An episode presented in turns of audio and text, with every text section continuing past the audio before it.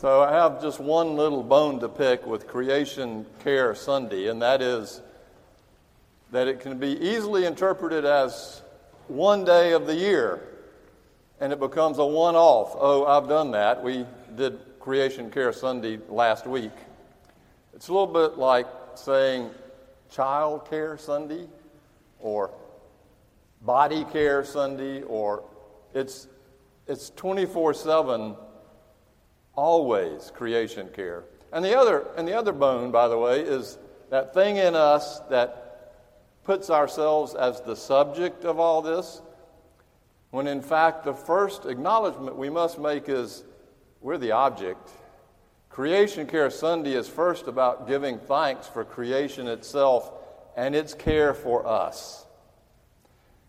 And in our receiving that care, we are then more able to respond by caring reciprocally back. This text from, morning, from this morning is the, one of the creation stories from the book of Genesis. By the way, this is dress down Sunday, I meant to add, which is why I'm standing up here before you without a robe, in blue jeans, although they're black, and uh, no socks, which I'll get to in a minute. We were born with no socks. We should be able to live with no socks. The text comes from Genesis 2, verses 4 through 9, and then moving over to verses 15 through 17. Hear the word as it is given to us from this second story of God's creation. It is actually older than the first, the one we are most familiar with, where God spoke and in seven days created the world, and at the end rested on the Sabbath and said, It is good to each one. This is the second one and actually the oldest. In the day that the Lord God made the earth and the heavens, when no plant of the field was yet in the earth, and no herb of the field had yet sprung up, for the Lord God had not caused it to rain upon the earth, and there was no one to till the ground, but a stream would rise from the earth and water the whole face of the ground.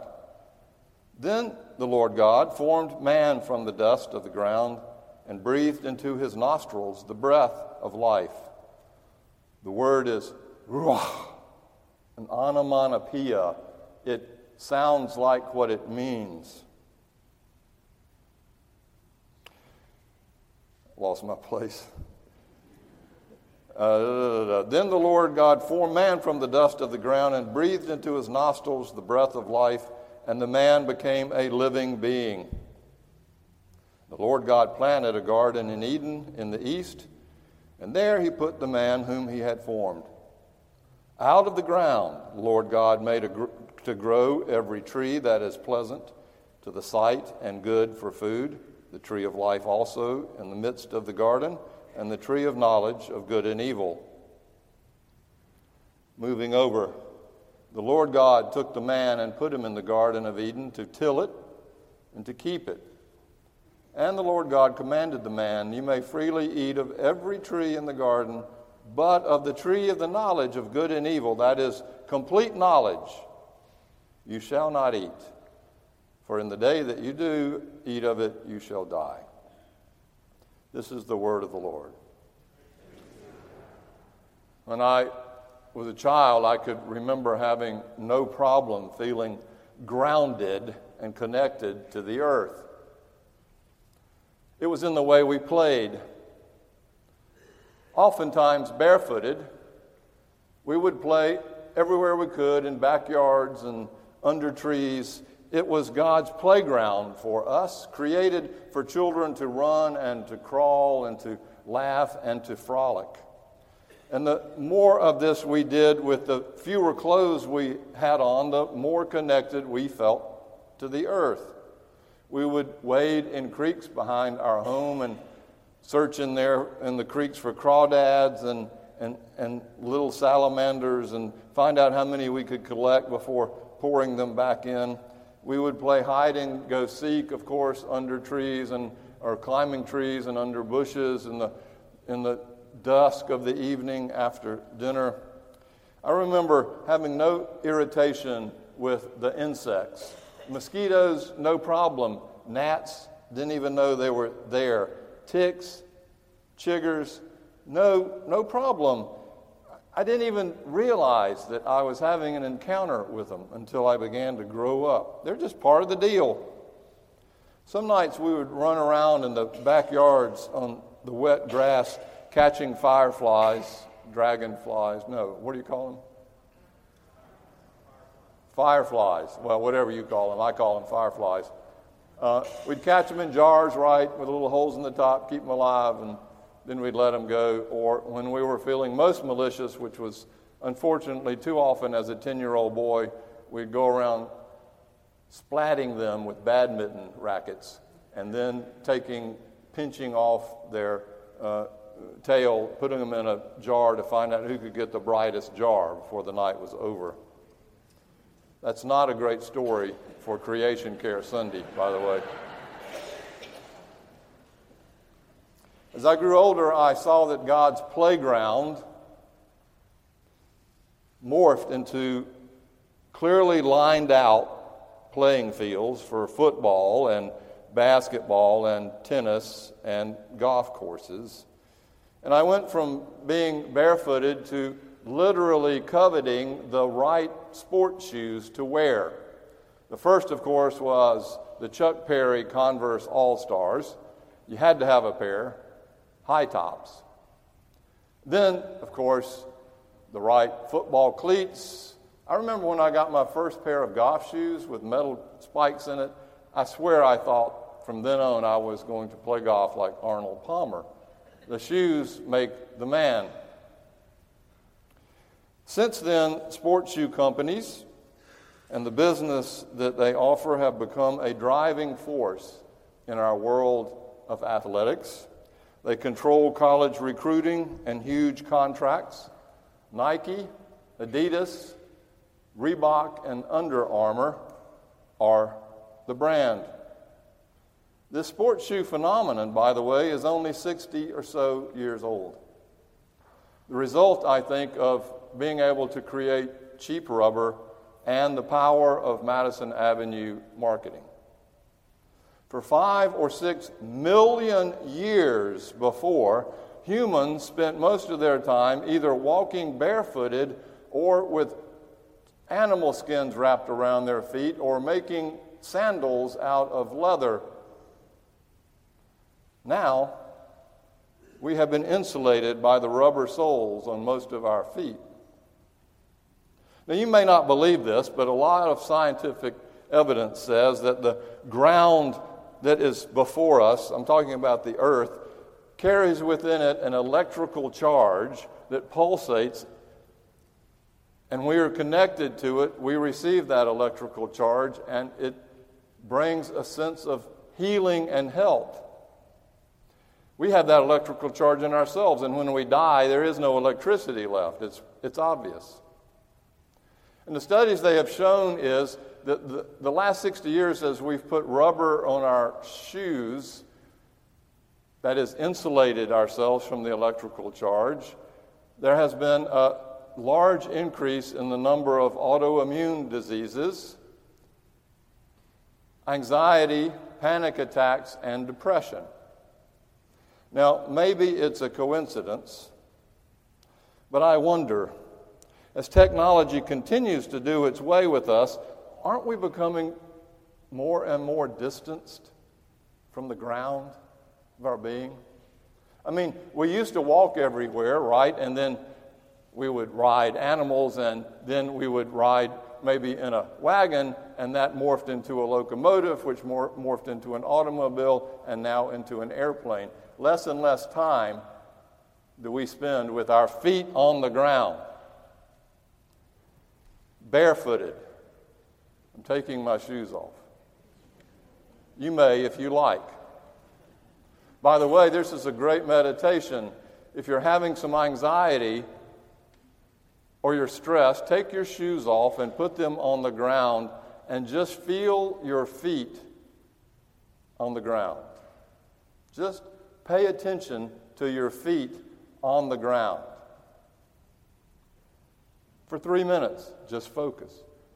Another one, by the way, is a walking meditation. You may do it through a labyrinth of just walking around in a circle. And as you walk, you feel your feet hit the ground. You've done this? Pretty cool, isn't it? So, all of a sudden now, you are connecting to something besides all those monkeys in your head trying to hijack you with worry, anxiety, and regret. You are connected. Not the least of which is you might actually be given an electrical charge that empowers us.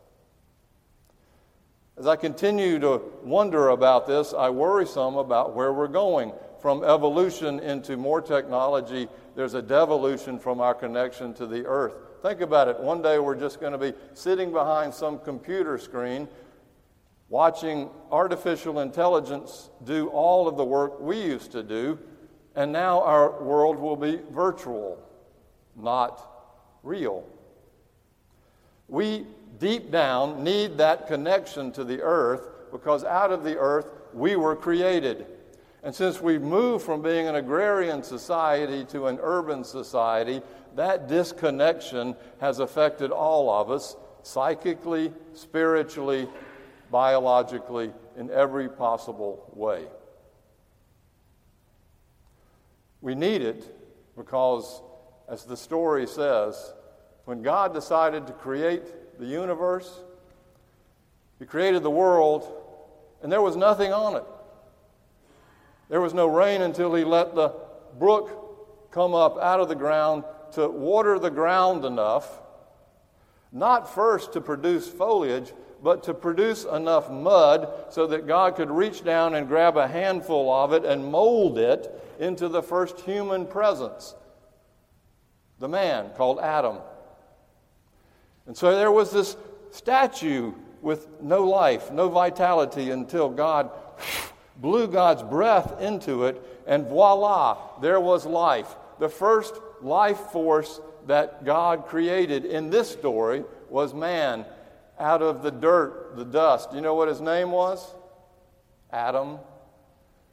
It comes from the word adamah in Hebrew, which means dirt. And in fact, he was literally a dirt bag standing there, unlifelike, until God's inspiration, God's breath was blown into him, and then he became a living human presence with the image of God as part of him. Fascinating story, the way the Hebrew people understood how God creates things because it is God's breath, God's Spirit, that does it. It's not hard to see that we've lost ourselves with that. The Greeks in 2,500 years ago began with Plato and Aristotle and Socrates to understand the power of the mind and philosophy, and part of that was that they looked around and said, you know, we're really two different pieces. We are a body and we're a soul. And the job of life, the purpose of life, is to get as far away from the body and the material as we can because the material is mortal and it's not infinite and it doesn't last. Besides that, bodies, weird stuff comes out of bodies. Body's not good. What you want to do is you want to rise above the material in the body into the spiritual realm. That's why we have seven days. The seventh heaven, you've heard. It's about getting out of the earth into the higher levels of, the, of, the, of, of heaven. Only they were wrong. But that is so ingrained in us that we still think that when we die, our body stays here and our spirits go to heaven. If you've ever said the Apostles' Creed, you're saying what? I believe in the resurrection of the body. And what we mean by that is the Jewish understanding that God is one is that we are one. Body and soul are all one organic whole, all one thing. It may be a new body, but it is still connected, body and soul. So here's the thing you see. We're not just talking about my body or your body. We're talking about everybody, every part of God's creation. It is a new creation, he says. And all through the Bible, you can see it. If you're looking for it, it's as bright as the sun. this whole understanding of creation as being a part of God's gift to us. It's all through it. Well, we use part of it from our call to worship. The earth is the Lord's and the fullness thereof. And what makes us human, the root word for it is hum, H U M, right? Not hard to spell. What makes us human happens to be the same source, the etymology for the word humus. You know what that is? Dirt. It happens to be the same etymology, the same root for the word humble, which keeps us humbled because we do not have full knowledge. We do not have access to good and evil knowledge. We're humbled because we know our beginnings out of the ground. And in the scant nine verses that I just read to you, the writer uses the word earth or ground eight times. Eight times. Remember in the Exodus story when Moses was keeping his father in law's flock and he came over a mountain and he saw this amazing sight a burning bush, which I happen to think was probably a maple tree in the fall. And he saw this, he was full of awe and wonder for this natural event. So he walks over to it, and all of a sudden, as he gets close, he hears God say, Don't come any closer. And take your shoes off, because where you are standing is holy ground. And the point of that, of course, is since all of God's creation is holy, we carry that same respect. We take our shoes off. When's the last time you took your shoes off? At the beach and in the shower. Right? Well, I don't know about your hygiene, but yeah. And if our children, this is an aside, I think if our children would go barefoot more, they'd have a lot fewer earaches. Just saying. The Bible makes witness to this over and over and over again. When Job was scrounging around trying to find out why God had punished him and he was going through so much suffering, in his self righteousness, he refused to confront God directly until finally, exasperated, he gave up and looked at God and said, Why? And God humbles him same root, humbles him by asking him, Where were you when I created the universe? Where were you when I laid the foundation of the earth? Tell me if you have such understanding. Who determined its measurements? Surely you must know. God goes on like this for verse after verse after verse, and now Job, humbled, found the position that we all must find ultimately to know who we are and whose we are, the position of on his knees with his face planted where? On the ground. He was human and humble. It's all through the Bible. In Isaiah, forecasting the coming of the new creation, the Messiah, it was an ecological event.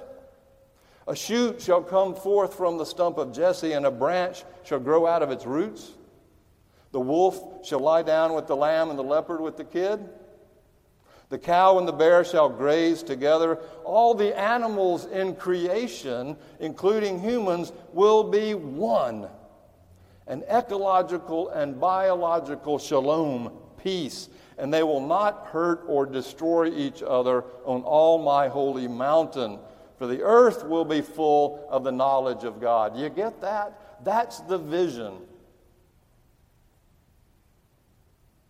The wilderness and the dry land shall be glad. The desert shall rejoice and blossom. The crocus it shall blossom abundantly and rejoice with joy and singing. The mountains and the hills shall burst out in song, and the trees will clap in the fields. This is the denouement, the resolution, the reconciliation of all God's work, for I am about to do a new thing, create a new heavens and a new earth. Move forward to Jesus.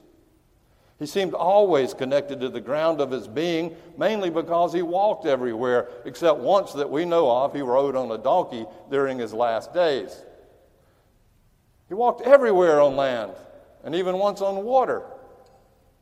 I wonder what it would have been like. I wonder what Jesus' witness would have been like if he, if he had been born later when there was transportation. He'd be riding around in the Pope Mobile, moving too fast to see the suffering of the poor around him, the leper and the lost and the least, whizzing past the fields and the farms, seeing them shoot by instead of walking with his feet in the mud of them, touching them tactilely. Wonder how his parables might have changed. No more a sower went out to sow, right? No more look at the birds of the air. No more the kingdom of God is like a mustard seed. No more metaphors like I am the vine, I am the good shepherd, I am the water of life.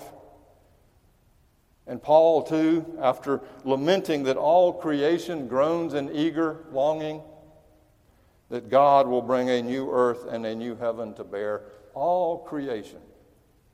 On and on.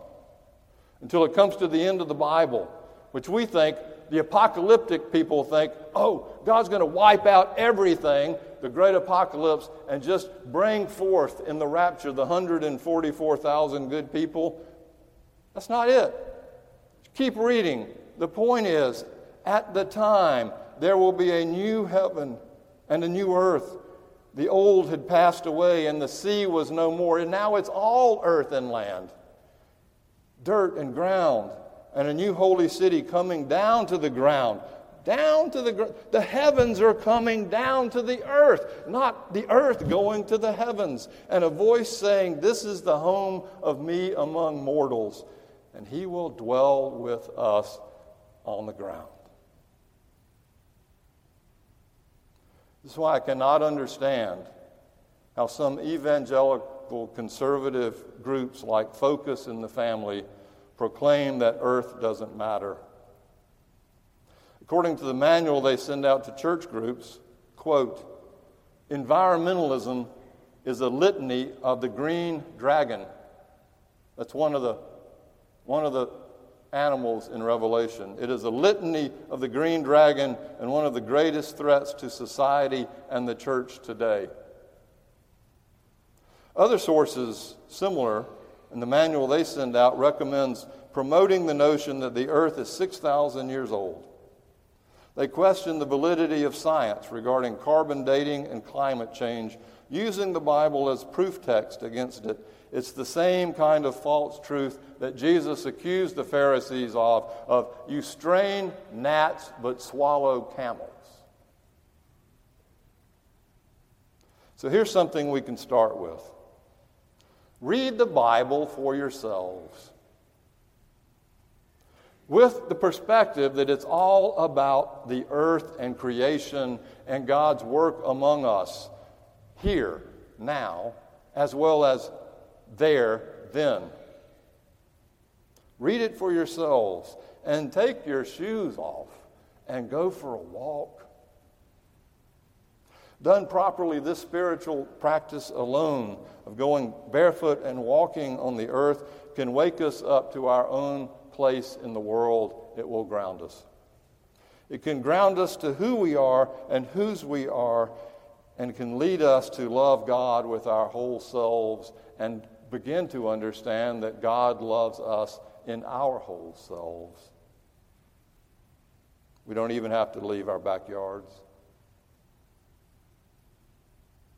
Just do it. Nike says, but don't wear the Nikes.